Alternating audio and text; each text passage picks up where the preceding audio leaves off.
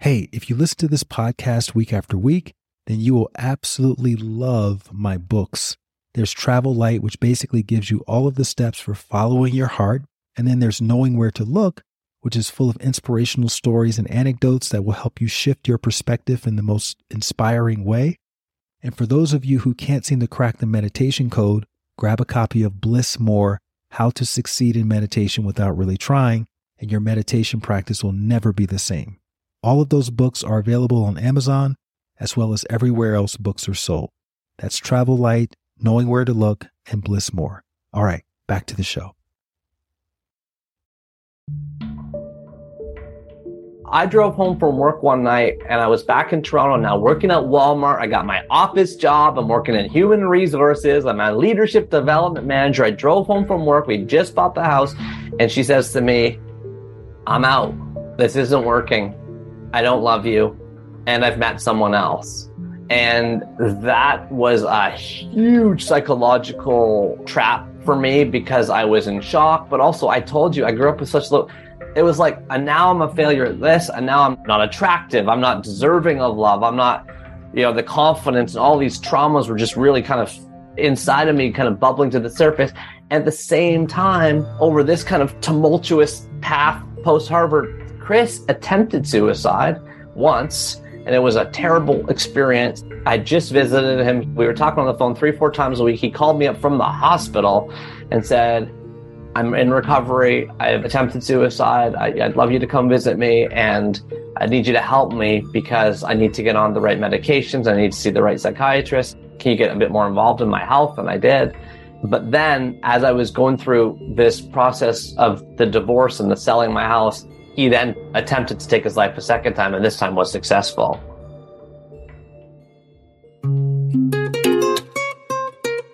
Hello, friends, and welcome back to the Light Watkins Show, where I interview ordinary folks just like you and me who have taken extraordinary leaps of faith in the direction of their path, their purpose, or their mission. And in doing so, they have been able to positively impact the lives of many others who've either heard about their story or who've witnessed them in action or who've directly benefited from their work. And today I have a very, very special guest for you. He's someone who I originally recruited to come and speak at one of my Shine events in New York City back in 2017, I believe. And he came and he delivered one of the funniest, most engaging, and most inspirational talks that we ever had in those five years that I hosted The Shine. His name is Neil Pasricha. Neil is based in Toronto, and I didn't know a whole lot about his backstory at the time that I actually met him. But as I mentioned before, one of the benefits of doing a podcast such as this is that you have an opportunity to do a deeper dive into someone's superhero origin story. And I have to say, Neil's background did not disappoint. I also want to point out that doing all this research is a double edged sword because on one hand, you're like, man, I don't really have time to do all this deep diving into someone's life. But on the other hand, you find yourself marveling at all of the obstacles that someone had to overcome in order to discover their purpose. And it really never gets old. And it's a great reminder that in many ways, all of the obstacles that we face today are the gateway to our path and our purpose. And so Neil grew up in an immigrant family. He had a top tier education, which led to a great job and a, as he describes it, a cushy life. He got married in 2006. And then within the span of a few weeks, his wife left him for another guy. And as if that wasn't devastating enough, Neil's best friend took his life. And Neil began experiencing this deep sense of loneliness, chronic sleeplessness. He had debilitating anxiety. He lost a ton of weight. He was going to therapy twice a week. And he knew that he had to do something different. And it, ironically, again, on, on the surface, you know, he had the great job, six figure salary. It looked like he was a successful person. But his life no longer felt aligned with who he truly was. And so he took this, what I would call a hop of faith into starting a blog where he would just make a list of these little things that would brighten up his day to day life. Things like popping bubble wrap or wearing underwear fresh out of the dryer or hitting a bunch of green lights in a row when you're driving, things like that. And the plan was to do this for a thousand days in order to uplift his spirit.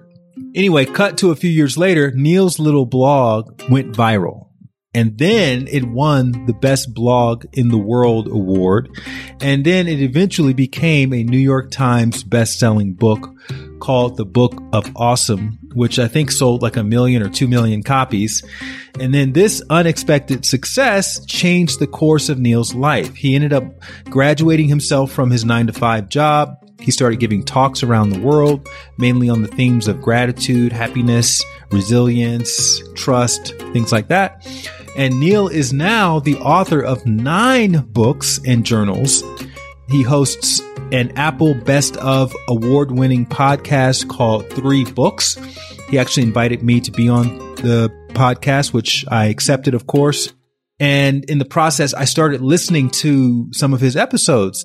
And now Neil's podcast, Three Books, is one of my top three favorite podcasts. He's had guests on like Brene Brown, David Sedaris, Malcolm Gladwell, Quentin Tarantino, and yours truly. and as you can probably tell, I'm just a huge fan.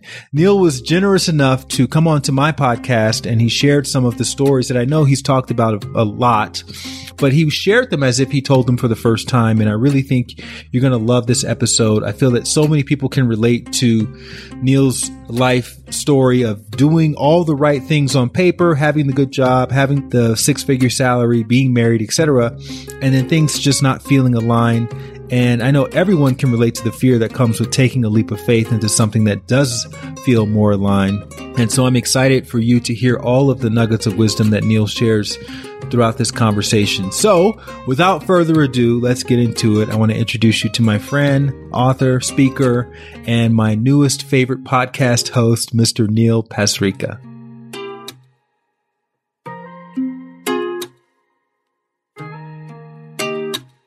Neil, thanks so much for coming on to the podcast, man. Ironically, I was just on your podcast. It was a couple weeks ago. Yeah, we get we get to meet twice in a few weeks, and then I guess the mm-hmm. nature of podcasting is with time and space being two independent variables, these conversations could float or fly around different places for a long time.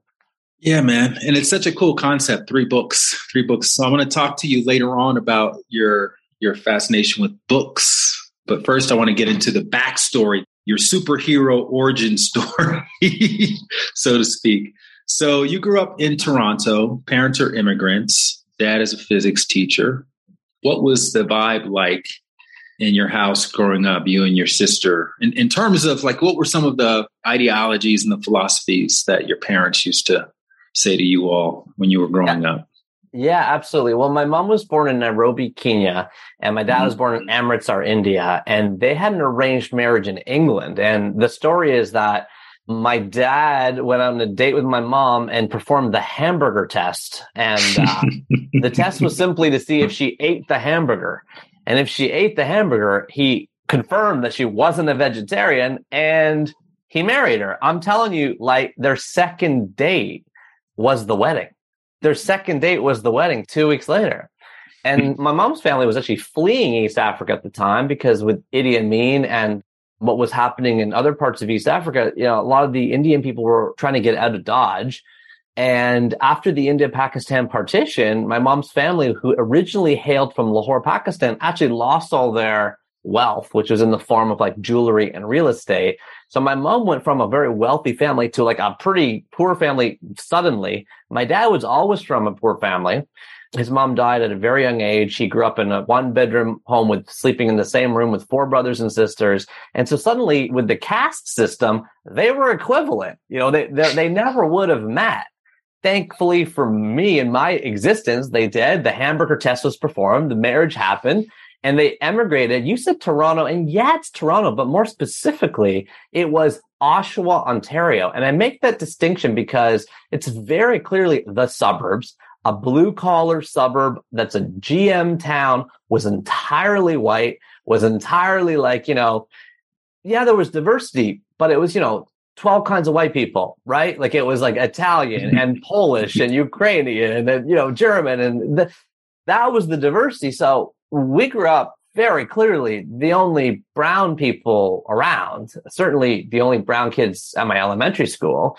And the vibe from my parents, which you asked about, honestly, there's many things I could take you down a path right now. But one of the biggest ones I loved was my mom had a philosophy through a lot of trauma with the philosophy of adding the word yet, Y E T, just the word dot, dot, dot, yet to anything that was happening in her life. I don't know this man yet. I've never lived in Canada yet. I would see her my whole life, like like growing up. I was like, "What are you doing? You're going to the ballroom dancing classes at the German club?" She's like, "I don't ballroom dance yet." Even the hamburger test, I will go back to that. She didn't eat meat for the first 22 years of her life. So it was like she was in her mid 20s when she, you know, was having this burger with this guy. So she was new to meat even, but it's just I didn't eat meat yet. I'm not advocating that people who grew up with a vegetarian background suddenly started eating meat, but the concept served her well because in addition to fleeing a country, being the youngest of eight kids, having her dad die at a very young age and having sudden onset mental illness as she grew older, the philosophy retained a sense of agency and allowed her to navigate a wholly new cultural landscape. And for me, growing up, it has, I think, served me well because I look at life now through the lens of I can choose what I want to do. And if I'm doing something uncomfortable or if I'm doing something I don't know what I'm doing, as I often am, add a dot, dot, dot yet to the philosophy. And it keeps the idea that I can't, I won't, or I haven't open just a crack and gives me permission to be able to do it. Did your dad have that job lined up when you guys moved to Oshawa, or was he just kind of taking a leap of faith and we'll see what happens when we get to Canada? He got very lucky. He got his undergrad in science and his master's in, you, you, mentioned physics. He's got a master's in nuclear physics from University of New Delhi in 1966. He mm-hmm. jokes like that's kind of what you learn, you know, in 12th grade today, right? But at the time, it was pretty advanced. And the reason it was interesting was because Canada wanted to start splitting up high school science class, which they had in the 60s, into chemistry, biology, and physics. And in order to do that, they needed physics teachers, but they didn't have any because they never taught physics to anyone before. so they brought all the physics teachers in. So my dad had applied for immigration to five countries. He looked at some list that existed in the 60s of like the best places to live. And it was like not that different than the list you see get printed today, but it was like, you know, three Scandinavian countries plus Canada and the United States and his acceptance to Canada just arrived first. I mean, literally, the he ended up going to the first letter he got back to let him in. They wanted high school physics teachers. They made him then do an education degree here for a year. So he worked as a ticket ripper at a local public pool for a year while doing his education degree at the University of Toronto to then get a job that he knew he was going to get, which was the high school physics job. He was the first ever high school physics teacher in the, you could call it the county or the region that we were in. He was also probably the first nuclear physicist to rip tickets at a local swimming pool. Yeah, I mean, sure. I mean, exactly. I mean, it's funny though, because he does joke that the stuff he learned then just happened to have been, you know, luck, time, place a little bit further along you know, than, right. than where things were in North America at the time. But he certainly is a fit. My dad looks like an Indian Einstein, all the way to like the the big frizzy hair, thick glasses, mm. and long sideburns that he's had for 50 years. He's 77 today as I talk to you, and he's never, you know, when 90210 came out, my dad was just on trend it was like Jason Priestley, Luke Perry, and my dad had long sideburns. It was it was really funny, but he just never got rid of the long sideburns for for 50 years. I grew up in the deep south in America, in the US. Obviously, the racism and all that was a big conversation. What was that conversation like in your house growing up, being brown in a community of 12 different kinds of white people? was that something that you got teased about or not really, or how, how did that all play out? You know, today I would look back at it and I would say it was the kind of racism that was invisible to me at the time. I think it did, mm-hmm. definitely existed. But I grew up for the most part through elementary and high school telling people that I experienced no racism because there was nothing overt. There was no name calling. I wasn't made to sit at the back of any bus. Certainly the people I grew up with were very warm and kind and friendly. And there was a spirit of multiculturalism that did exist because in Canada, most people, it was some huge percentage, were one generation away from living in another country. Okay. Hmm. It wasn't, it didn't have the same longevity. So while I, I didn't experience much racism, having said that today, when I look back and I'm like, hmm, you know, I never got a date to any dance ever. You know, there's a number of things where you look back and you're like, there probably mm. was some subtle and subconscious stuff happening that I just was not perceptive enough to notice as it as it was happening. With the more informed conversation we're having today, I've actually been learning a lot about my own experience, to be honest with you, over the last couple years, almost feeling ashamed that I'm like, wow, I was just perhaps my extremely low self confidence. I mean, extremely, like in the gutter. I had extremely low self confidence all the way up to my 30s. Perhaps some of that was a function of never, ever feeling like I was ever in any kind of room where I could see anyone that looked like me. I was always smaller. At any school photo, I was always the tiniest kid in the corner of the front row. I had thick glasses when before any other kids had glasses. I never made any sports teams. Yeah, maybe I'm just a loser. maybe something was going on. Personal journeys continuing today, but I never experienced any as it was happening. Looking back, probably what's created some of the internal fight and struggle I still have inside myself.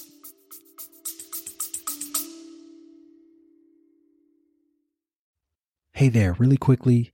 Have you wanted to find your purpose or be more grateful or start a daily meditation practice, but you're not quite sure where to begin? Well, if inner work is like a drop of water, thehappinessinsiders.com is like your ocean. That's my online community where you can learn real world techniques for cultivating more fulfillment from the inside out. So, whether it's learning how to manifest abundance or access your potential or overcome fear or even just start walking every day, I've got a blueprint for you, which means you no longer have to use any more shoddy guesswork. And you don't have to use the lone wolf approach to improving yourself. For a small accountability fee, you'll get community, you'll get accountability directly from me, and you'll get comprehensive instructions for getting your meditation practice off the ground. And for my podcast listeners, you'll receive 30% off of the all access pass if you go to thehappinessinsiders.com right now and use the promo code HAPPY. Again, thehappinessinsiders.com. Enter the promo code HAPPY and you'll get 30% off on a yearly all access pass, which gives you access to dozens of inner work challenges and masterclasses, such as my 108 day meditation challenge, which has an 80% completion rate. Plus, you get to join me live for weekly meditations on Zoom and much, much more. That's thehappinessinsiders.com. The code is happy. All right, back to the episode.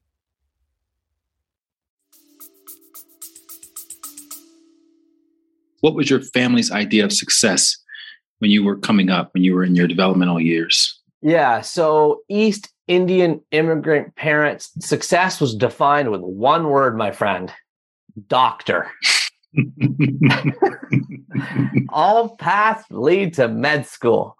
Mm-hmm. And when my parents would get together with other family members, the conversation was what's the marks? What's the marks in math? What's the marks in chemistry? What's so which med school is he going to apply to? What kind of specialty will he do? I mean, this is when I was like 10 years old, 15 years old, you know? Oh, so and so is becoming a cardiologist. Oh, so and so is becoming a, you know, a, a gastrointestinologist or whatever. So it was it was doctor. And the reason it was doctor is because in the culture I grew up in, that was considered the most fail-safe, conservative way to make a lot of money and therefore give you the big house, the ideally two kids, a boy and a girl. I mean, it was just in the water. And so even for me, look, today, I'm pretty far removed from being a doctor, but it was really hard for me, even in my last years of high school, to start to like drop biology class in favor of taking like writing, you know, like that was a hard sell to my mm-hmm. parents at the time. And they were very open minded and I was pretty independent. And I went to business school. I still went to like a top tier business school but that was a pretty big swerve away from the model of success, which was definitely med school and get a big house and make a lot of money. Was there a lot of pushback from your parents when you chose to not take that path and go to business school instead? Like, was there drama, or is it just like, oh, we're a little disappointed, but we're gonna, you know, you know best? Well, there was a lot of stuff happening, and this is good to talk about. I haven't talked about this much, but I remember reading the book Rich Dad Poor Dad yeah, mm-hmm. in my senior year of high school by Robert Kiyosaki, and then sitting down with my parents and saying, I'm not going to university. I've decided to invest in commercial real estate and you know, it was like a absolute, absolutely. No. It was a hard, hard no. it was a, it was a hard no. And also, just to ladle in here, you know, in the culture I grew up in, you also listen to your parents. Like when they said hard no, I have no possible freedom to decide anything. And today I will add, I get questions like this all the time. My parents won't let me do this. My parents won't let me do that. My parents won't let me and my boyfriend live together. I get questions like this all the time. And I can relate to these questions because I very much grew up in a similar philosophy but what I say to people today is you got to figure out ways to A, test everything first. You can't live with your boyfriend, go on a vacation. and let's remember that our parents are alive for about half our lives. Okay. You, you got one life to live and it's yours. So we'll work within the cultures that we're brought up with. But, you know, I do advocate a spirit of trying to carve your own path. Now, the idea of not going to university or college was simply not on the table. And so I did go. And then coming out of Queen's University, which is a school in Kingston, Ontario, Canada, that had a business school, I got the safe job. It was happened to be a marketing job at Procter and Gamble selling CoverGirl and Max Factor makeup. If you ever want to know about the lengthening, separating, and volumizing properties of mascara, I could tell you. But you were a model. That in Cincinnati, or is that? You probably that already know all that. Yeah, I I worked for Procter and Gamble Canada, so it was based okay. in Toronto, and then we'd have to go down to Cincinnati for a brand manager 101 and that type of training and stuff. But no, and it just so happened that the company that I worked for, the brand I worked for, which was CoverGirl, was an acquisition. They bought a company that was based in Hunt Valley, Maryland, that owned uh, CoverGirl and Nivea. Was it Nivea or Olay face cream? So I went. I actually traveled to Maryland a lot more than I traveled to Cincinnati. And did they pay for your MBA? My parents? No, no, no. Procter and Gamble. No, it was interesting. I'm happy to talk about this. I haven't talked about it before. Baked into the spirit of the East Indian culture saying, thou shalt go to university, was also, in my case, and we will pay for it. We want you to go so badly that we will pay for it, which is very, very, very fortuitous and very lucky. Because when you go to undergrad in Canada, I think maybe this is most schools, they ask you for your parents' past three years of income tax returns in order to assess you for financial need. But what I learned, and this is a very obvious piece of insight now, but I didn't realize it at the time, is when you go to do your master's, they ask you for your last three years of financial statements, not your parents. Now you're a master's. So why is that important? Well, because I had made no money. I had a year of undergrad at Queen's plus a year of Procter and Gamble, which by the way didn't go well. I quit just before I was fired there, and we could talk about that if you want. and then I ran a restaurant that also made no money. So I had like a zero, 50 grand, zero kind of past three years. So because I was applying to Harvard and they're sitting on a huge golden nest egg, they're like, congratulations, you're so poor. We're going to cover your tuition. And so huh. I actually went on like a financial need package, a scholarship called the John H. McArthur Fellowship, which was created for Canadians below a certain income threshold to go to Harvard. And when I went there, there was 40 Canadians in my class of 900. I went to Harvard Business School from 2005 to 2007. And I found out that the majority of them received the same bursary because I don't think it's this overt, but Harvard's philosophy is we really want to be in your will. We really, we, the reason there's such largesse in their endowments is because they're playing a really long end game, which is at the very, very end of your life. We're just hoping to just remember your old pals at Harvard for one or 2% of your estate, you know? And so they treat you very kindly. When you get a when you get the welcome package from the Canadian school, congratulations, you got into the University of Toronto. It's like a letter, man. When you get the package from Harvard, it's like a box. There's a scarf in there. There's a mug. There's a they're selling it to you from the beginning and you go down there to check it out and you're like oh my god it's pastoral fields and 30 foot tall like carved wooden doors and the professors are dynamic and they're engaging and it's like oh my god i was wooed and i went there and so from my age 25 to age 27 i pursued a second business degree which by the way i did because i didn't know what i was doing i had failed at the office job at procter and gamble I thought it was going to be a PowerPoint job, man. It was an Excel job. Okay. It was, I picked the wrong Microsoft Office suite package and it didn't work. I was crunching Excel spreadsheets till 10 o'clock at night. I was failing every which way on that job. You mentioned you had low self esteem, right? Very and much. You almost got fired at Procter and Gamble you had this failed restaurant. What made you think you could go to Harvard? What made you think Harvard was going to accept you in their okay. MBA program? Okay, I absolutely did not think I was going to get accepted. I honestly applied kind of on a dare, to be honest with you. I was like, okay. I, I, applied to just a couple local schools and then I threw a dart at Harvard. And you know why I got accepted?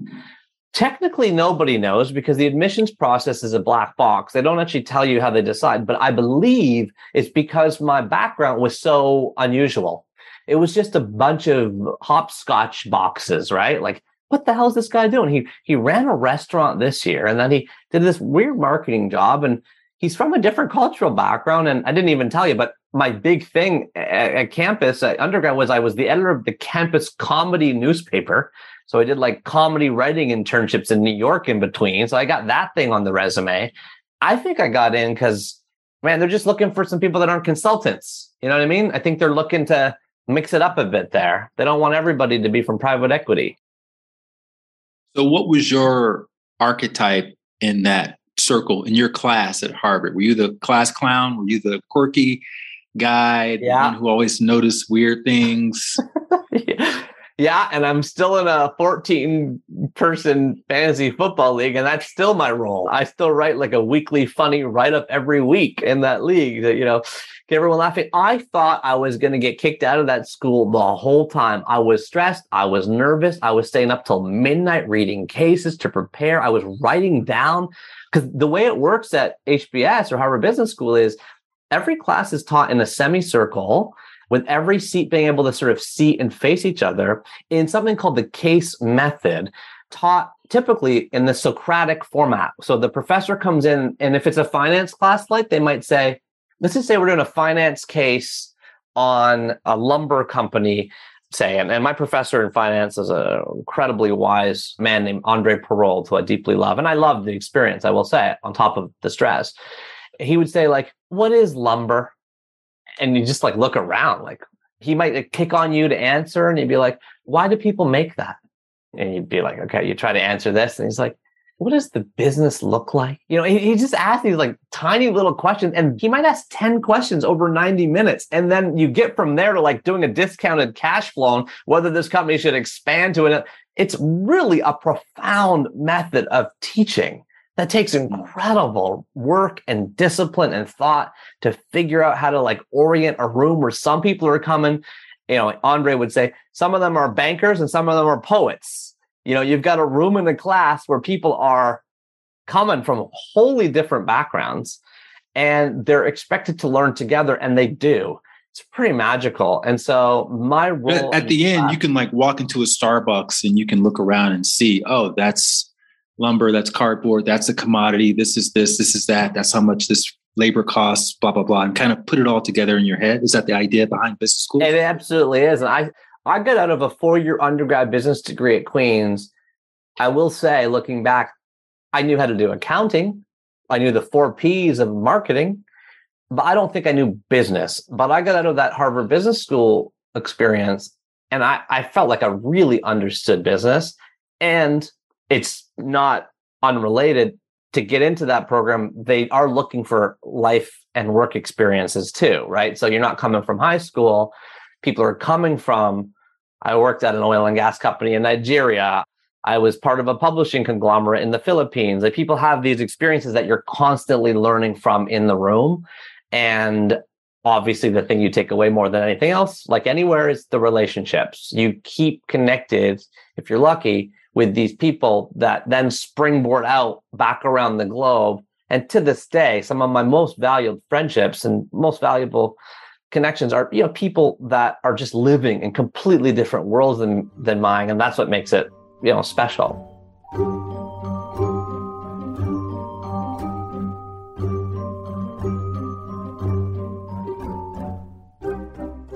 How did you meet Chris? I met him at Harvard Business School. So I said there was 900 people coming in the class, right? They break you up into 10 sections of 90 people each. You spend the entire first year. I'm talking an entire year, my friend, with the same 90 people. You're with them in the morning, you're with them at lunch, you're with them in the afternoon, you're with them and studying, you're with them on the Friday night social, you go to the dance with them, the 90 people that first year are tethered together in a way that I'd never experienced before. So Chris, Kim, and I were two of the 90 people. We connected for a few reasons. One was that he also felt a little bit out of place there. He did a Harvard undergrad, but he also was a Newton, Massachusetts high school teacher. Okay. He was coming from a the poet side of the background, you know? Mm-hmm. And we also both live pretty far off campus. So, you know, the majority of people live on campus. I was living with an old friend from Toronto who was off campus, who was not going to Harvard Business School. He was a campus, what do they call them? Like in Canada, we call them dons, but they might call it residence advisor. He was like working at a, at an undergrad residence, you know, holding heads above toilets, editing resumes, that whole thing. And so he would drive to school past where I lived. And so we had a commute together every day to and from campus. So he's a really, really, really special person in my life. Was he in your wedding? No, it's funny because I've had a few weddings. the first one, the 2006 wedding. yeah. So I got married in the summer after my first year. And at that point, nobody from Harvard had come because we were getting married back in Canada. Looking back, I wish my friends from there were at that wedding, especially Chris. But it was its own thing. And the reason listeners can hear me stumbling at this point in the conversation is because everything we're talking about exited my life. So I was dating a woman, the first person who liked me back in, my, in my life before I went down to Harvard. And after a few months of being together, a few months, like I got down on one knee and I proposed. She said yes. And then I was whisked off to Boston and our engagement was spent from a distance planning the wedding that we were going to have the next summer. Okay. I then became great friends with Chris. And what happened after Harvard was a couple things. So I moved back to Toronto and Canada after a 10,000 mile road trip with Chris around the whole state, whole US. It was wonderful, one of my fondest memories. And I settled back into my marriage, into my life there. Unfortunately, although my wife and I had now been together a couple years, it turns out we were just getting to know each other then. And it turns out that it wasn't going great. And I was all in. I was of the East Indian mentality. There's no such thing as divorce in the culture that I grew up in. You just never hear that word. No one gets divorced. It's a black mark. It's not the sign of an enlightened culture, as sort of uh, you know the rogue economist and books like that would argue today. That it's the sign of actually healthy culture that people feel free to not be entombed into relationships that may be riddled with abuse or financial dependency, et cetera, et cetera. No, it was not something you did. And I drove home from work one night and I was back in Toronto now working at Walmart. I got my office job. I'm working in human resources. I'm a leadership development manager. I drove home from work. We just bought the house. And she says to me, I'm out. This isn't working. I don't love you. And I've met someone else. And that was a huge psychological trap for me because I was in shock. But also, I told you I grew up with such low it was like, and now I'm a failure at this, and now I'm not attractive. I'm not deserving of love. I'm not, you know, the confidence and all these traumas were just really kind of inside of me kind of bubbling to the surface.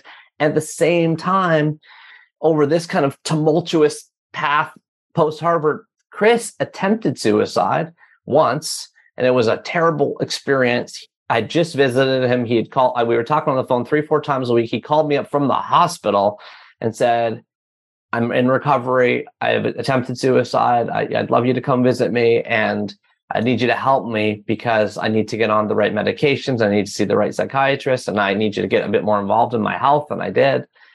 But then as I was going through this process of the divorce and the selling my house, he then took his life, attempted to take his life a second time, and this time was successful. And so I lost. You talked to him the night before. Yeah, well, I talked to him the night before that he left. He left on he left basically driving down the road trip path that we had come on the other way. We drove from West Coast to East Coast on the return trip. He drove from East Coast to West Coast. We caught up to him. Yeah, I haven't talked about this before. We caught up to him at a hotel room. We were trying to use the police to track his credit card payment so that we could find him because we thought it was pretty scary situation. And we caught up to him at a hotel room in Colorado, and his sister was able to get him on the phone. And in that particular state, even with police and psychologists present, you cannot enter someone's hotel room. And she was able to talk to him on the phone at the hotel. And then he shot himself overnight in the hotel. But I talked to him the day before he left. And I talked to Rena, his sister. I said, I think I was the last person to talk to him. She's like, actually, I just talked to him last night. And so I was just a, a complete disaster. I, I had, I'm trying to sell a house, which is its own mess. I'm trying to process my divorce paperwork. I'm trying to come to terms with the fact that my wife is interested in another guy. And my best friend is gone. He just disappears. It's just the person I would probably be most talking to about the whole divorce at the same time. And the person I'd be talking to most about losing my friend is my wife. And that was also gone. And so I felt completely untethered. I felt completely searching. There's a lot of tears. There's a lot of stress. I lost a lot of weight. And in the midst of this zone, that's really it's a period that stretches out over a few months. That's when, to try to cheer myself up, I start a website. I start a website because what else am I get? There's news is negative. That that everything online is negative. I got no one to talk to. I'm home by myself. I go to Google. I type in how to start a blog. I press I'm feeling lucky light at the time. You remember this but blogs were what everyone was doing 50,000 blogs were started a day it was kind of pre you know instagram and twitter and stuff getting real popular and so i started a website called 1000 awesomethings.com as a way to try to cheer myself up it was like the way you would sort of reach for something and not know if it was going to work but i was like i just want to force myself to write something positive before I go to bed because I can't sleep because I got all the stress in my stomach. And so it sucked. My website sucked. It was the it was the number 1000 post on my blog was called Broccoflower, the strange mutant hybrid child of nature's ugliest vegetables. I mean, this uh, my website sucked, but it was me trying to reach for a vine out of the quicksand you were seeing a therapist twice a week. Was that an idea that she she said, hey, Neil, you got to start journaling, you got to start expressing? Was that is that where that idea came from, or what preceded you getting online and starting up that website? I had written for a comedy newspaper in college. I remembered the deep joy that I had as a child writing and reading, especially comedy. And that love I had, that early love of writing comedy and trying to write comedy. So it was a safe place for me. And the therapist actually came from my mom. I felt like a real loser at the time for my mom suggesting I go to therapy. Like I, I, I equated therapy. It wasn't in the A, I wasn't where I am now, but B, I don't think therapy was where it is now. It was equated with you got problems. You know, you're crazy. You got, you're crazy. You got total problems. And so I went to the therapist, and you're supposed to it was it was my mom's therapist. So even worse, even more embarrassing for me. She's like, "You need to see a therapist now," and I'm gonna. You should go to the one I got. Just really? go now. Just you know, like, I'll give you my appointment, kind of thing. And so I go see the guy and he's like, Can you come back tomorrow? you know, it was like I had a lot of stuff to process, a lot. I was trying to process massive amounts of emotional stuff all at once. And I didn't know, I didn't have the tools to be able to do that. So the blog was one tool, the therapy was one tool. Yeah, looking back, I know that focusing on gratitudes is scientifically proven, and we can talk about that. I know that journaling is scientifically proven, and we can talk about that. But I was just grasping at stuff. I was just grasping at stuff, you know. My parents were also like trying to load up my freezer with like healthy homemade food. I wrote about Chris on my blog. I wrote a big essay about my relationship with him, and it turned my little tiny comedic blog about Broccoflower into something that I, I, posted it. I called it Smiling and Thinking About Good Friends Who Are Gone. And I wrote a big essay about him. So I was trying my best with the limited tools I have to process things however I could. And I will, it's pretty obvious looking at it now. I didn't have that much perceived challenge in my life until that point. So when I hit these two huge things at once, I didn't have the equipment. I didn't have the skills. I didn't have the resilience to deal with it. You've mentioned in a previous interview I heard you said when you were younger, you would quit things a lot and your mom would be cool with you quitting things a lot. Talk about your sort of mental process and in, in locking into a thousand things and the schedule every day. Like yeah. where did that come from? Did you inherit that in business school or, you know, working in leadership development at Walmart? Well, mm, well so first of all, I started the blog in 10 minutes. Like you, you go, mm. you type in how to start a blog. You press I'm feeling lucky. The first hit that comes up like is a site I had never heard of at the time called WordPress. I clicked that button and it said right there on the button, click here to start a blog in 10 minutes. So I click there. It says come up with a name. Well, my mother-in-law, my mother-in-law in the relationship that I was in that was ending, she always said everything was awesome. She said, mm. Well, that's awesome. That's awesome. I had this word ringing in my head. I was like, Okay, I never used it myself. I was like, Okay, awesome. And uh, I don't know, a hundred felt small and a million felt big. So I just wrote a thousand. I actually did not do the math to realize that that actually would take four straight years of writing one every day. Right. I didn't, I was like, a thousand doesn't sound that big, does it? You know, everyone's talking millions, billions, thousand sounds small. Why do I mention that? Because it wasn't like a thing that I made a commitment to doing for four years, but it's still the hardest project I've ever undertaken, I will say creatively in my life. And many times over those four years, I wanted to quit. I wanted to stop. There was many days I'm like, well, that's the end of that. I got 12 ideas. Like we're done. But what happened was when you put a little flag above yourself in the world, that old Ralph Waldo Emerson quote, isn't that far off. When you decide what you want to do, the universe conspires to make it happen. And when I started writing about awesome things, I eventually sent an email after five or 10 posts to people. My mom sent it to my dad. My traffic doubled. I started getting 10 hits. Guess what? When anyone in my life started thinking of something good that happened to them, they sent it to me. And the little blog, which had one comment, started to get three comments. And people posted ones like, oh, how about the cold side of the pillow? Or have you written about getting called up to the dinner buffet at a wedding? So I was just taking other people's idea and trying to write them out. And when you do that more, the comments get big. I remember the first day I got like 20 comments on a post. And then one day I got 100. And then I wrote this post called Old Dangerous Playground Equipment. I got 500 comments. Right and it made the front page of this website at the time, which was really big called fark.com. I don't know if you remember this. Yeah. Fark.com, right? And it was like digg.com, right? Like those are the websites that kind of started, the blog started getting, okay, 5,000 hits a day, 10,000 say 50,000 hits a day. Like it started getting bigger and bigger, a million blog hits on the side, then 5 million, then 10 million. And I didn't think of it like a project I was necessarily going to commit to for a thousand days, but I'm saying, that second law of physics, an object in motion will stay in motion unless acted upon by equal or greater force. It's true. And so the hardest part often is to start these things. And sometimes when they start, the momentum and the motivation and the capability that you think in your own head, that comes after, right? So it accelerated as a practice and it became easier as I was doing it. Not always easy and often not, but it became easier than those first clunky attempts on the first day and the second day and the third day. And if you ask me where did I get into like a publishing rhythm, yeah, I mean, I guess at Queen's University when I was editor of that campus comedy newspaper, we put out a paper every single week.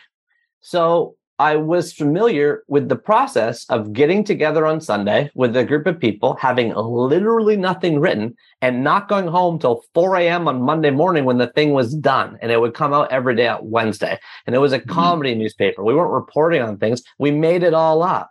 And it was like a 40 page newspaper. so we wrote an entire newspaper. It was the number one campus newspaper across the country in terms of ad sales and ad revenue because it was very, very well read. And we put the whole thing together every Sunday. And I just knew that mental philosophy of starting with nothing and then publishing before you go home. So I had that baked in me, I think, from four years at Queen's. Your most recent book that's about to come out in December 2022, Our Book of Awesome, in the yeah. introduction to that book, yeah, you admit that you needed this exercise. So now going back to the original one, yeah, I know for myself, you know, I've been writing this daily dose of inspiration for over six years now. So I, I literally see the world in frames of inspirational experiences. Was that happening to you? Were you like going out of your house now, living your same life, but now all you're kind of noticing are awesome things to write about, especially when you're getting those 20, 30, 40, 50 comments on your posts? A hundred percent. I was keeping notes in my pocket. It was easier to add to them. And you know what? It's it was years later that I first heard of this thing in your brain called your visual cortex. And it was years later that I heard that there's an area in your brain called Area 17. And it was years later that I heard that there's these famous researchers down at the University of Texas called Slatcher and Pennebaker who did all this foundational work on journaling. And they show that when you journal about a positive experience that happens in your daylight, and you know this because you see the world this way through your inspiration, inspiration emails, guess what? It lights up area 17 in your visual cortex as if you're doing it again. And your brain does not know the difference between what's happening right in front of your eyes and what's happening in your mind. Meaning that if you write about the cold side of the pillow, it feels to your mind like you are flipping to the cold side of the pillow. And if you read your own journal, if you read your own email, which you do before you send it, and I did before I post it, and I did after, then guess what? You get a doubling, a tripling, a quadrupling effect. And on top of all that, you are actually carving out the neural pathways in your brain responsible for positive thinking. And this activity and this behavior is so fundamentally important to all of us because our brains naturally go the opposite way. 300,000 years of Homo sapiens evolution on top of 3 million years with the same brains. We're good at looking for problems, man. Our brains are good at looking for problems. That's what they are designed to do. You look for problem, you find problem, you solve problem. And that is still the orientation of our entire society today. When you get the math test back, you look for the one question you got wrong. When you get the blood test back, you look for the high cholesterol. When you look at the reviews on your podcast, I guarantee your brain looks for the one that's one star first. When you go on Amazon, you look for the one star review first. Our brains are designed to look for problems. However, we happen to live in the most abundant society ever in human history. I'm not saying that stuff happening in the news isn't real. I'm not saying that, but I am saying we do live in the most abundant time ever in human mm. civilization. You can press a button, uh, have food on your porch in 20 minutes. You could go anywhere in the world, like feasibly. You could see things. We live like kings lived a hundred years ago, but we don't feel that way because our brains are still the same brains. And so this exercise and this practice that you have with your six year long daily email, and I had for the four years I did the blog and the 11 years I've done since, still writing them down. That's the basis of our book of awesome. It's another 500 of them. Okay. Is a vital practice to cultivating a positive mindset. And if you could cultivate the positive mindset, man, everything else opens up. And we could talk about the research on that, but it is the lead domino to hmm. productivity, to creativity, to social connection, to almost anything you can measure. This comes from Sonja Lyubomirsky over at Stanford, then the University of California, from her wonderful book, The How of Happiness. Cultivating a positive mindset is the lead domino to almost everything. So you don't necessarily need to listen to this and say, oh, I got to write a daily email like Light, or I got to write a daily awesome thing like Neil. But there's got to be something. There's got to be something that you do where you look positive things every day. You can put it on a pen, on a pen and paper. You could do a two minute morning journaling practice, which we can talk about. That's another thing I'm a big advocate for. You could write it on your phone when no one sees. But if you do that practice, you're cultivating the mindset that will lead to massive benefits for you. You've become one of the thought leaders in positive thinking practices and I'm curious at what point, and I, I kind of think I know the answer, but I want to hear your version of this. But at what point did you transition from a leadership development coach who had this little part time blog thing on the side to an awesome blogger who was moonlighting as a leadership development coach? in your yeah, mind? Well, well, okay. So I worked at Walmart from 2006 to 2016. I mm-hmm. started mm-hmm. writing a thousand awesome things.com in 2008 the Book of Awesome, which is the book based on my blog, not to be confused with our Book of Awesome, which is the 10 year mm-hmm. later sequel that I just written. But the Book of Awesome came out in 2010. Like for eight overlapping years, eight overlapping years, I wrote five books. I gave 200 speeches all on the side of working my full time job at Walmart. And the reason I did that was a couple fold. One, I just got divorced. I had three contacts in my phone. I was living now I'm living in a shoebox apartment and down. I got nothing else to do. There's 168 hours in a week. You divide it by three, you get three buckets of 56, right? You sleep eight hours a night. That's eight times seven. That's 56 hours a week. You work a job like I had, a very busy, demanding job at Walmart.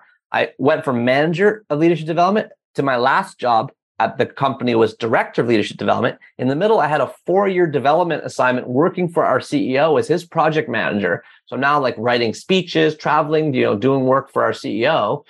And these were big jobs. But I'll say, even though they were big, they weren't more than 56 hours a week. They weren't more than 56 hours a week. That's still eight hours a day plus 16 hours on evenings and weekends, right? Well, that still afforded me the time and the ability to spend 56 hours doing something else. And what I did when the blog started to take off and I'm starting to get invited to like give, you know, TED Talks or whatever, is I went to the Walmart ethics department, which they had because they're the world's largest company. They got departments about anything. And I talked to the guy and I said, I'm getting invited to like, you know, do speeches and stuff that I'm getting paid for. What's the conflict of interest here? And he said, let me get this straight. You're writing a blog on the side about how to be happy, little positive things. I was like, yeah. I said, uh-huh. He's like, and you are trying to teach other people, you know, through motivational speeches? I said, yeah. And he said, are you mentioning in your speech anything confidential about Walmart? I said, no, my speech is not about Walmart. It's the three A's of awesome. That's the name of my TED talk, you know? He's like, okay. He just double checked. I was like, no, I mean, he's like, basically, you're great. In fact, He's like, there's people at Walmart all over the place. They're like, I'm a DJ on the weekend. I'm a wedding photographer. I'm a real estate agent. You know, these days, you know, we have words for it now, the side hustle. At the time, I thought I was breaking some law. So I double checked with ethics and they're like, no, what you're doing is good. In fact, do you mind giving a motivational speech to, you know, the auditorium here? We aren't going to pay you. You work here, but could you give that talk? So I would do stuff like that for Walmart. And I happen to have a wonderfully progressive culture and company that just supported me they were kind and supportive and they loved they loved the fact that I was doing this stuff on the side. And so I got lucky that way. I'm thinking some organizations, you know, they have a pretty clear policy that you can't do two jobs at once. But in this case, what I would do is I would look at the amount of vacation time I would get from Walmart per year. And it was like three weeks of vacation. And then I would calculate how many, for example, speeches I wanted to do. And I told the speaking bureau I wanted to do 20 right? And this is a little bit inside baseball, but I know you're interested and maybe some of your listeners are. And then I would say to the speaking bureau, how many of those 20 can you move to evenings and weekends? And they'd say, about half, maybe. I'd say, okay, well, the evenings and weekends, I'm good. What about the other half? They're like, well, that's 10 more speeches you got to travel for. So then I'd go back to the Walmart HR department and I'd fill out a little piece of paper that said, annually, I would do this. And everybody can do this in every company. People don't realize this. All you do is fill out a piece of paper with your HR department. You say, I request 10 days of unpaid leave per year. Almost every company has this. People don't use it. So I would turn my three weeks of vacation into five, and it would supplement the time I needed to do the extra speeches and so on. So I did both for as long as possible. And now you're probably wondering, how'd you decide what to do? By the way, the motivational speaking and writing all these books job sounds cool and sexy, but don't forget, man, it's got no pension, it's got no benefits. You could fall off the face of the earth in 10 minutes if you aren't showing up on Light Watkins podcast. You know what I'm saying? So there's a lot more grind in that job. And so I called up Dave Cheesewright, who was the CEO that I worked for at Walmart. And I called him up and I said, Dave, I'm trying to decide what to do. And he said, Neil, you only got to perform two tests, my friend. Number one, the deathbed test. When you were deciding between two jobs or a current job and a future job, which would you regret not doing more on your deathbed? That is the deathbed test.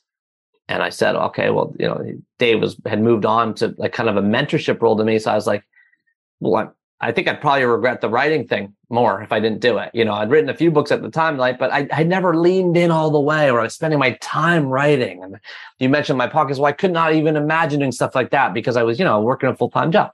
I like, I think I'd regret that more. He said, okay, the second test is the plan B test, which is you got to conceptualize and visualize and get comfortableized with what you would do if you failed. Okay.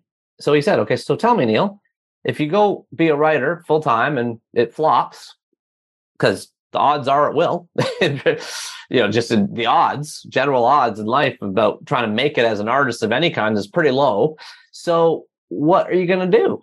And I said, well, I guess I'm going to be dusting off that LinkedIn profile, you know, and I'll be knocking on the door of Walmart and any other company. And he said, okay, could you get your mind around being comfortable with that? I said, yeah, I, I think so. I've got 10 years of work experience here. I've got the background here. He's like, okay, I think you already know what you want to do then. You did the two tests. And I will, I say that because those two tests are valuable tools for anybody who are considering between a current option or a future option or two different options the deathbed test and the plan B test. And if you can answer those two questions in your mind, it'll help you make the decision. So at that point, so 200 speeches, five books in 2016, I then went to become what I do now, and I say what I say that I do is I say I think, write, and speak about intentional living. Right. I've subsequently written books about happiness called The Happiness Equation, a book about resilience called You Are Awesome. This new book, which I feel is centered around community, which is called Our Book of Awesome. Yeah, it's a litany of awesome things, but you read the book, you know, it's like there's voices that appear, there's comments that fly in. There's I'm trying to do some creative stuff in the book. And to be honest with you, now that I look back, man, I think I was too risk averse.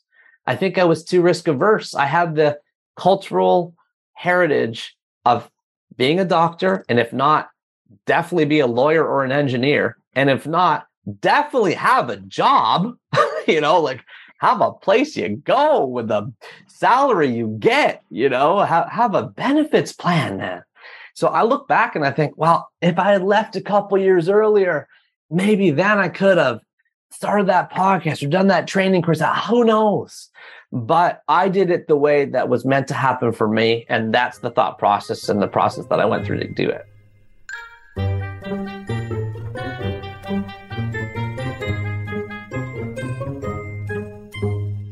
Look, I've written books before, published books with publishers. You're one of those rare authors that has a runaway bestseller, like a legitimate New York. Everyone says I'm a bestseller. I say that about all my books, best-selling books. I'm not a New York Times bestseller. You became a New York Times bestseller, and I know that when you're going through the publishing process, half of your proposal is your marketing plan.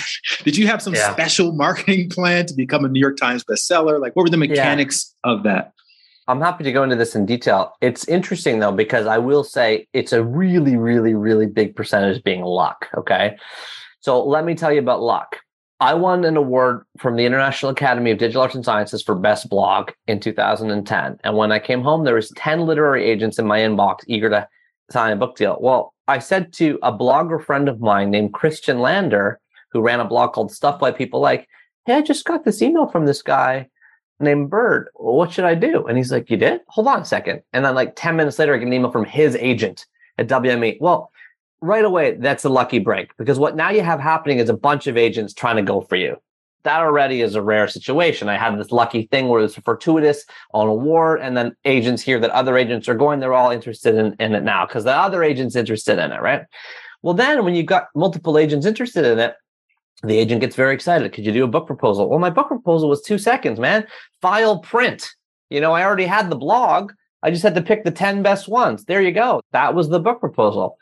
Well, she sent it around to five publishers, or maybe more, but five publishers bid on it.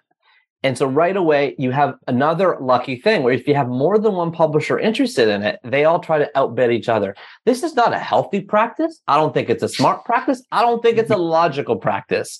But publishers want to win books that are hard to win. You heard about Obama getting 43 million for his memoir. Does that make any sense? See, you know how much a book gets paid? It makes no sense, man. There's no way they're going to get that much back in royalties ever right? Not that many people read, like it's just not going to add up, right? But when you get into a bidding war, then what you enter into is a lot of publishers competing for each other.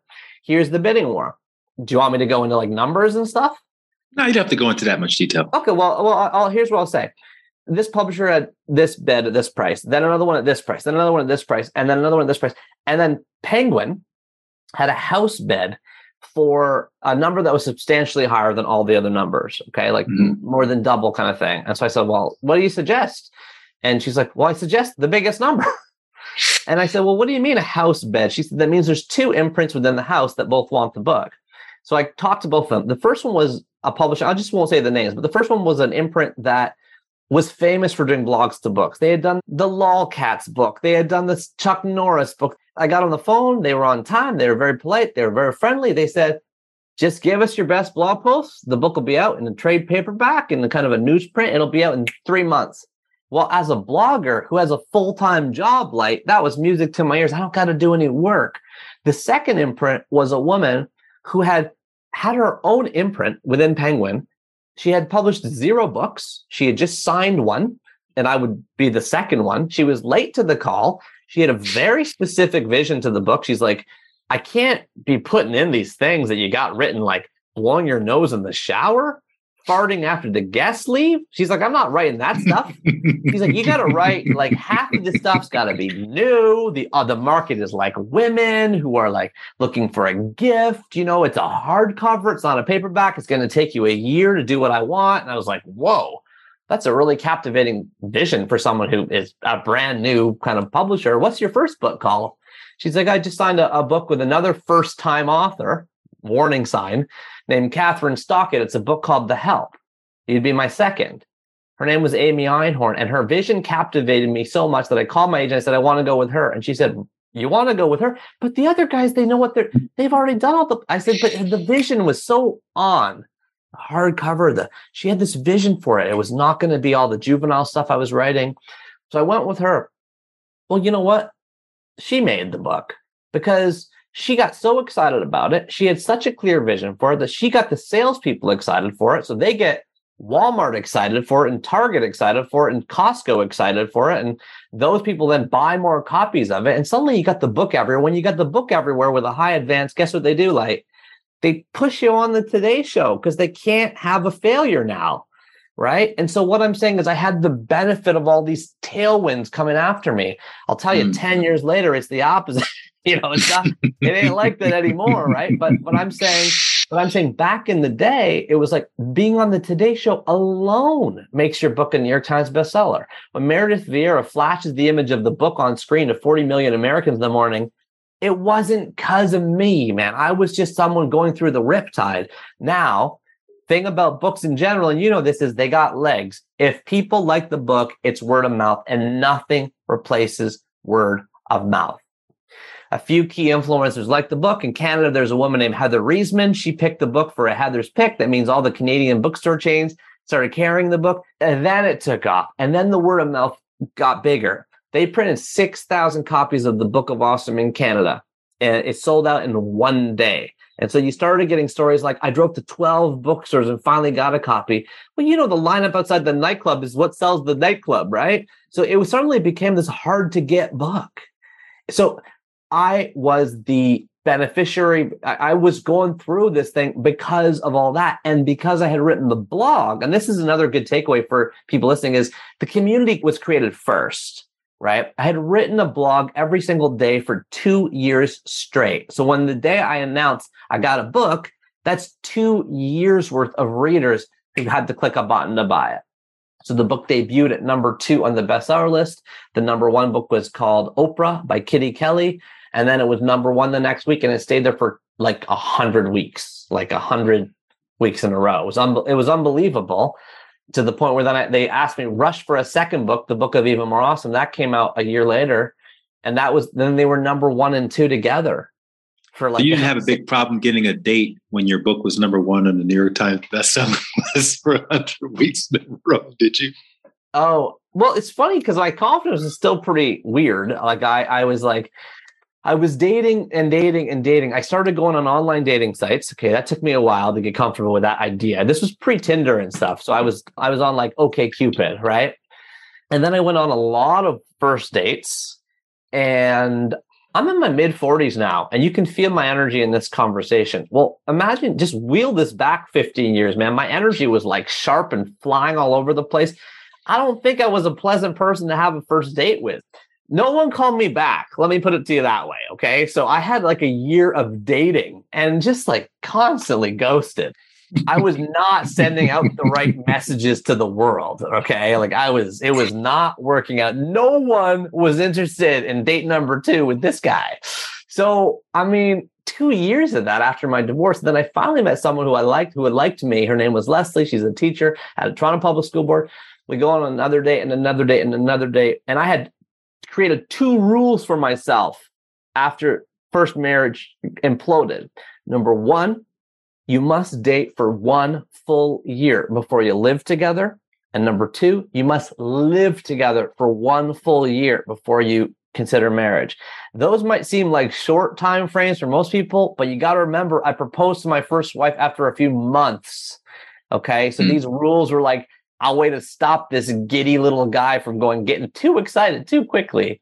And so after a year of dating, we moved in together. An important note, we found a place together. It's not I moved into her place or she moved into mm-hmm. my place. You got to find the place together. You got to go through the looking process, this decorating process. This that is vital. That is vital. Then after a year of living together, I asked her to marry me and I don't want to flash forward too much in the story, but Leslie and I have now been happily married for eight years and we have a bunch of little kids and it's been a wonderful and joyous and lucky and fortuitous series of events since. You're, Thank God uh, my first wife left me. Talk about how you got the inspiration for the happiness equation. Speaking mm-hmm. of your marriage. Good catch. Okay, so Leslie and I, when we got married, she had a vision. I'm a big fan, as you can tell, like following. If other people have a very clear vision with Amy Einhorn, my editor, I was like, she's got a vision for the Book of Awesome. Like, let's go with her vision. But Leslie had a vision for our wedding. She knew where she wanted to get married since she was 16 years old. There's a place in Toronto, east of Toronto, called the Scarborough Bluffs. It's just the part of Lake Ontario, which kind of just feels like you're on the edge of the ocean. She always knew where she wanted to get married. And she had this vision for it. So I was like, okay, you take it away, you know? And she really planned the heck out of that wedding. And I said, hold on. The exchange is I'm going to plan the honeymoon. And you're not going to know where we're going until we get on the plane. It's going to be a total surprise. And for Leslie, who has organization and scheduling tendencies like you and I both do, she was like, "Okay, I'm gonna I'm gonna release the honeymoon to you." Like it was kind of a fun thing in our relationship. So I mean, we had fun with it. The three weeks leading up to our wedding, I left like a different photo on our bed every night of like things that we might see or do. And we ended up going to Southeast Asia. I'd never been before. She'd never been before we haven't been since. It was like you know a total bucket list honeymoon you got to go somewhere you never been. That's that was that was my philosophy. Well everything was great on the honeymoon until the flight home when she was sick really sick. And it's pretty far from southeast asia to canada. So we had a layover in malaysia kuala lumpur and it was a six hour layover. And she's like, I need to find a pharmacy. And it's like, what do you mean? She's like, I need to find a pharmacy in the layover in Malaysia. I was like, in the airport? She's like, in the airport, or we got to go into the city, whatever. I need to find a pharmacy. So we found a pharmacy in the airport and she asked me to find her a place to lie down. So I found a place to lie down to like, you know, buy one of these passes to get into like, you know, some room and she could lie down for a bit. And we get on the plane. I was like, first of all, are you sure you're up for going? Because you seem really, really sick. She's like, I'm up for going. I'm up for going. We go on the plane. We take off.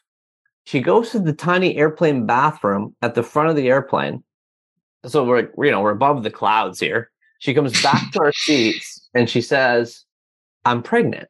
Like she bought the pregnancy test at the Kuala Lumpur airport pharmacy. She did the pregnancy test in the tiny airplane bathroom at the front of the airplane.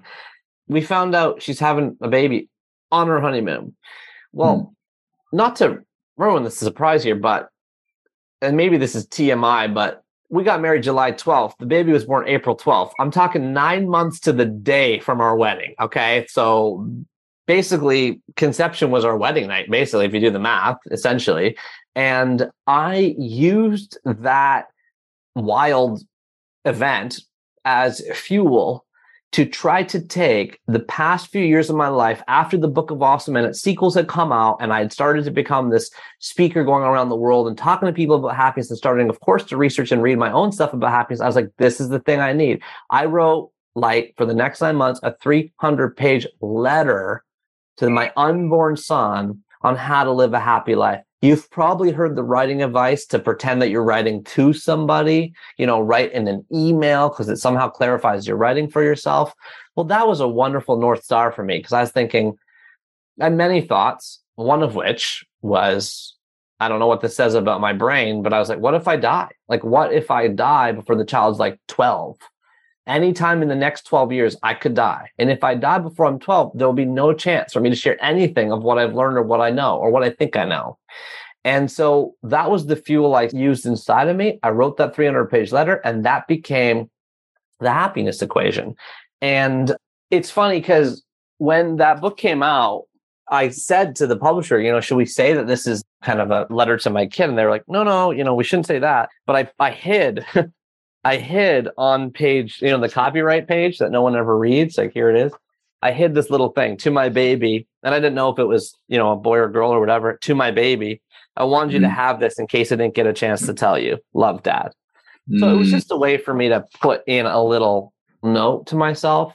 Now, that was also a pretty crazy thing to do. It's interesting to talk about because I was known at that time as the quote unquote awesome guy. I had mm-hmm. written three books in this world of awesome book of awesome, book of even more awesome, book of holiday awesome. I had a journal of awesome. I had a page a day, you know, those page a day calendars. I had written five of them. So, like another thousand awesome things, right? Like thousands more. You rip off one a day. I had written those for five straight years. I had done all this stuff. And now here I am talking about happiness. Who's this guy?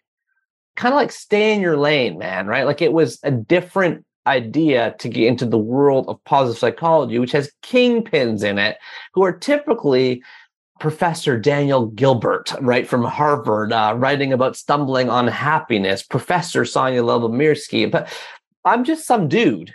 I'm just some guy. I'm just someone, right? But the thing that I guess I had, which I think is partly why the book has done pretty well, is that I had that very casual and colloquial and comedy background, and it was written for a child, right? And so it was not. I didn't have two by two matrices. I had scribbles that I actually personally scribbled. I actually drew. So throughout the whole book, there's all these like little back of the napkin little drawings and, and stuff like that. So there's mm-hmm. there's a vibe in that book that almost feels like it's a book about happiness for a child. So, uh, different target market.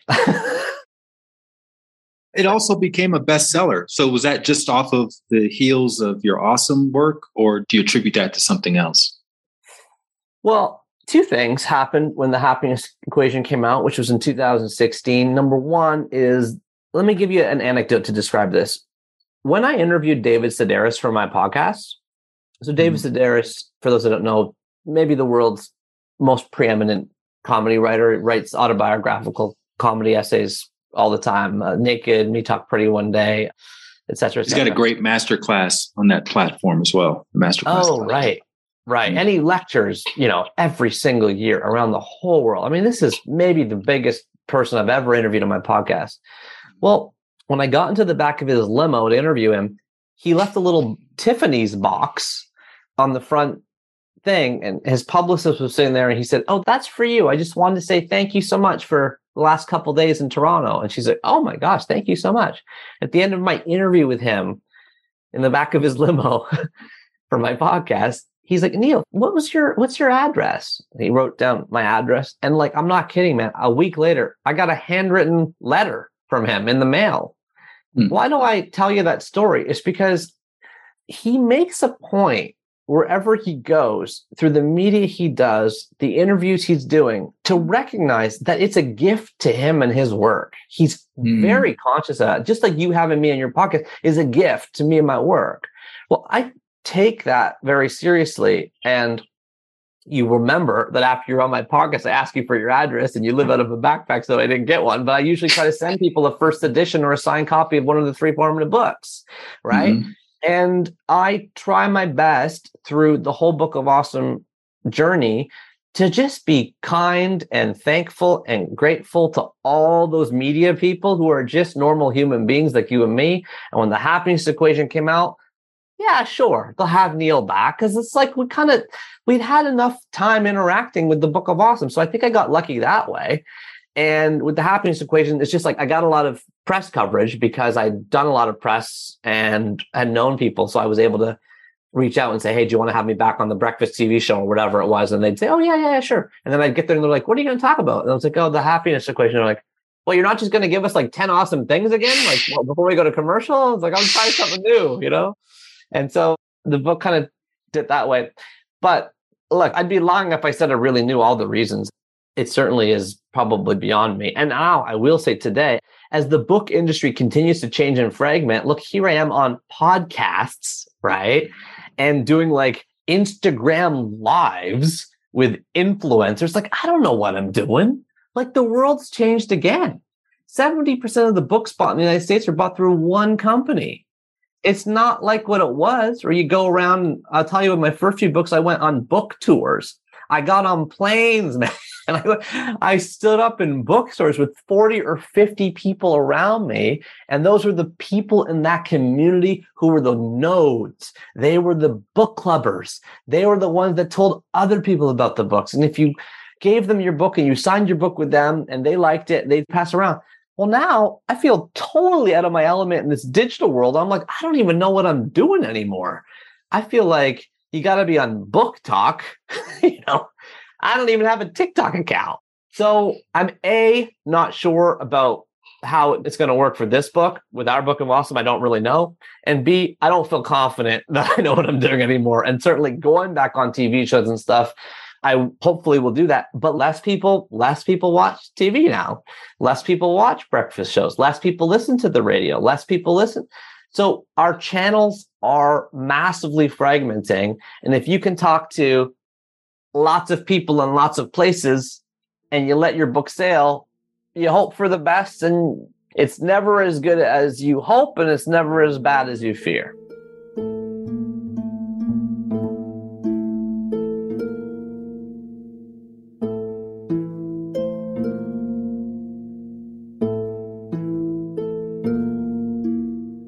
So you have some pretty interesting habits, put it like that, between you and your wife and in your household. You're in a house of seven now, and you you actually have described yourself as being lazy, but you get a lot done because of the systems and structures you have in place. Can you just talk a little bit about what that looks like? Sure, absolutely. Well, and the seven, by the way, includes like the fact that we with little kids running around are, are kind of always in a babysitter. Although I will say the seventh person does not live with us. It's just like we're mm-hmm. always having a babysitter here. I've got four little boys under eight years old, and we're done. Before you ask, we're we're we're finished. We're we're that's it. but we're very very grateful and very very grateful for our wonderful kids. Yeah, I think of myself as lazy, i.e., you know, it's that old adage, which is a 2,000 year old phrase that has become repopularized now, which is you do not rise to the level of your goals, you fall to the level of your systems. And so it's a lot easier not to have a TV and to put a bookshelf at your front door once than it is to every single day walk by the TV and tell yourself to read a book. That's why they say, you know, don't go grocery shopping when you're hungry, right? because you're going to buy all the junk food. Like go grocery shopping when you're in your best self. When, when you're in your best self, that's when you can carve out very intentional processes and practices in your life. And if you were to ask me, okay, Neil, what are some of the practices you have? I'm very happy to go through some of them. Number one, this is a new one for me. I keep 10 rocks on my dresser at all times. I think of each rock representing one decade of my life. I believe, I hope I will live to the age of 106. I have my wife's 100 year old birthday party planned for a specific date when I will be 106 years old. So I think of myself as living 10 decades. Of course, I could be hit by a bus tomorrow, but I'm going to hold on to that vision to hope that it happens. Why do I keep those rocks on my dresser? Because I move four rocks forward. That's the number of rocks I've lived and six rocks back. That's the number of rocks I have left to live. Each one represents a decade no matter what problems ail me at, during the day, when I glance at that little rock clock at night, it calms me down. Nothing's that stressful in the face of a longer time horizon. You've heard about larger timescale projects that people like Jeff Bezos are doing. Where they're slamming 10,000 year clocks in sides of mountains. But this is a simple way to just sort of relieve stress before bed. I also have another rule. There are no cell phone chargers anywhere upstairs in my house. They're only in the basement, in the furnace room. I'm telling you, my cell phone lives in my basement, in the furnace room, the dark, dank room that has no, you know, it's like pink stuff coming out of the walls. Why? Because I will not expose my brain to bright screens before I go to bed or when I wake up in the morning there's research around both of those things. I can cut, start to quote the research. If you look at a bright screen within an hour of bedtime, you don't produce as much melatonin overnight. You don't get as deep a restful sleep. It's huge. So just leaving your chargers in a specific location helps because the charger has to live where you don't want to be. So then you have the extra 20 steps and you don't send the email you're going to regret at night. So then what do I do in the morning when most people are checking their phones? A, I have an alarm clock I highly recommend people buy an alarm clock. It sounds like dumb advice now, but that prevents you from needing your phone beside you. Okay. And I also recommend a landline. People laugh when I say that, but every month I pay the $20 to the telecommunications company. I'm paying for the permission not to have the cell phone in my bedroom. And I only give that landline number to like my mom, my sister, the one person that helped, just any emergency contact. So I know I can rest easily knowing that I'll be reached in case of emergency. When I wake up in the morning, what's beside my bed? It's the yellow journal I have right here beside me called Two Minute Mornings. All I do every single morning is I write down, I will let go of, I am grateful for, and I will focus on. Right? I will let go of, and I can go into the science in each of these three statements. But for now, you can kind of believe me. You get rid of an anxiety that you wake up with. I will let go of comparing myself to Tim Ferriss, right? Whatever it is on a given day. I am grateful for the fact that I get to connect with a friend in Mexico City today. I'm grateful for the hot sauce I got last night, whatever it is. You write down a couple gratitudes. We talked about this already. We know the research, Emmons and McCullough. If you write down 10 gratitudes a week, you're not just happier over a 10 week period, but you're also physically healthier. Okay. You, the cheapest workout you can do is writing down gratitudes. And then lastly, I will focus on we live in an era of decision fatigue. If you do not write one thing you will do each morning, you won't get it done and it'll sit subconsciously in your brain. So that two minute morning practice is a vital system for me, like, because it basically primes my brain for positivity all day. We know the research that means I'm 31% more productive, got 37% higher sales, 300% more creativity. We can go on and on and on. And I'm only taking two minutes to do it. The average person's awake for a thousand minutes a day. So I'm taking a 0.01% time investment to make that whole other 998 minutes better. You also have your wife confiscate your phone for 48 hours over the weekend, yeah, which, I, which some people may look at that's very extreme. How long well, has that been happening? Honestly, I need to do it a bit more. But what I do do is on a Friday, I give my phone to my wife and I say, hide this from me and don't give it back to me until Sunday. So even if I ask, even if I beg, even if I plead, well, listen, like we all got laptops, right? So if I really want to do something, I can open up the thing and fire up the the laptop, but it just prevents me from having a compulsively checking thing. And I will also add on my phone, I have no social media apps. I have no news media apps. I have no email apps. I don't mm. even have email app on my phone because guess what? You can go open Safari. You can type in gmail.com into the browser. Gmail will send you 10 alerts telling you you're doing it wrong download the app, download this, download that. You have to say no. You have to enter your password, super annoying. You have to read it on a browser, super annoying. But if you need it, you got it. But you make it friction full to get to it. And again, mm-hmm. systems beat goals. So rather than saying, oh, I'm not going to compulsively check social media and email, well, I just don't have the apps. I'd have to download the app, get my two factor authentication password emailed to me, check my email in my browser, and then memorize it and enter. It's too annoying. So I don't do it unless I really, really, really have to, want to, or need to, right? So just creating those extra steps prevents me from doing behaviors that I don't really want to do. People say, Oh, Neil, how do you do this three books podcast? You must be reading so many books right? I had you on. Well, of course, I'm reading How to Win Friends and Influence People before we chat, right? I'm, I'm reading the books in advance. I end up reading 100 books a year these days. Why? It's because of I'm deleting all this other stuff from my brain. If you don't consume news media and social media and you have a bookshelf at your front door and you don't have a TV, well, what else are you going to do? like, it's like now you don't have that much other things to choose from. So I'm just really careful about what I ingest, not just through my mouth, but through my brain. And what is a failure budget?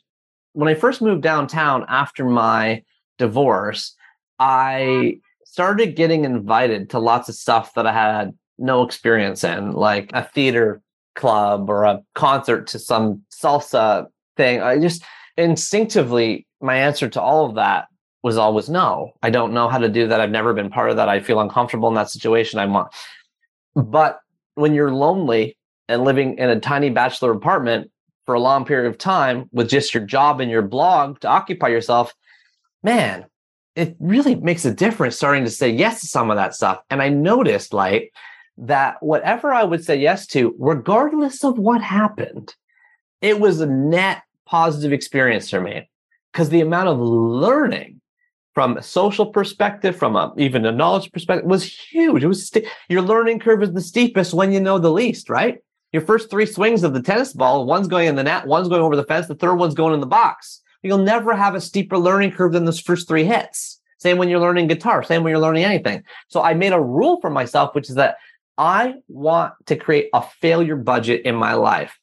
And the way I think about it is if you make five figure salary, make a rule like anything that you spend two figures on, you don't think about. It's a failure budget number. If you make a six figure salary, make it three figures. Make it some thousand point place over on the decimal side. So if you're making a six figure salary and you're listening to this, I'm arguing that you should therefore think that almost any three figure opportunity that comes your way, you consider in your mental failure budget. Uh, cooking class on Spanish food, a jazz concert on the other side of town with someone you don't know very well, a camping trip on a bus to some campsite that costs $150 or whatever, you just automatically do it. And you don't think about it because it passes your digit test.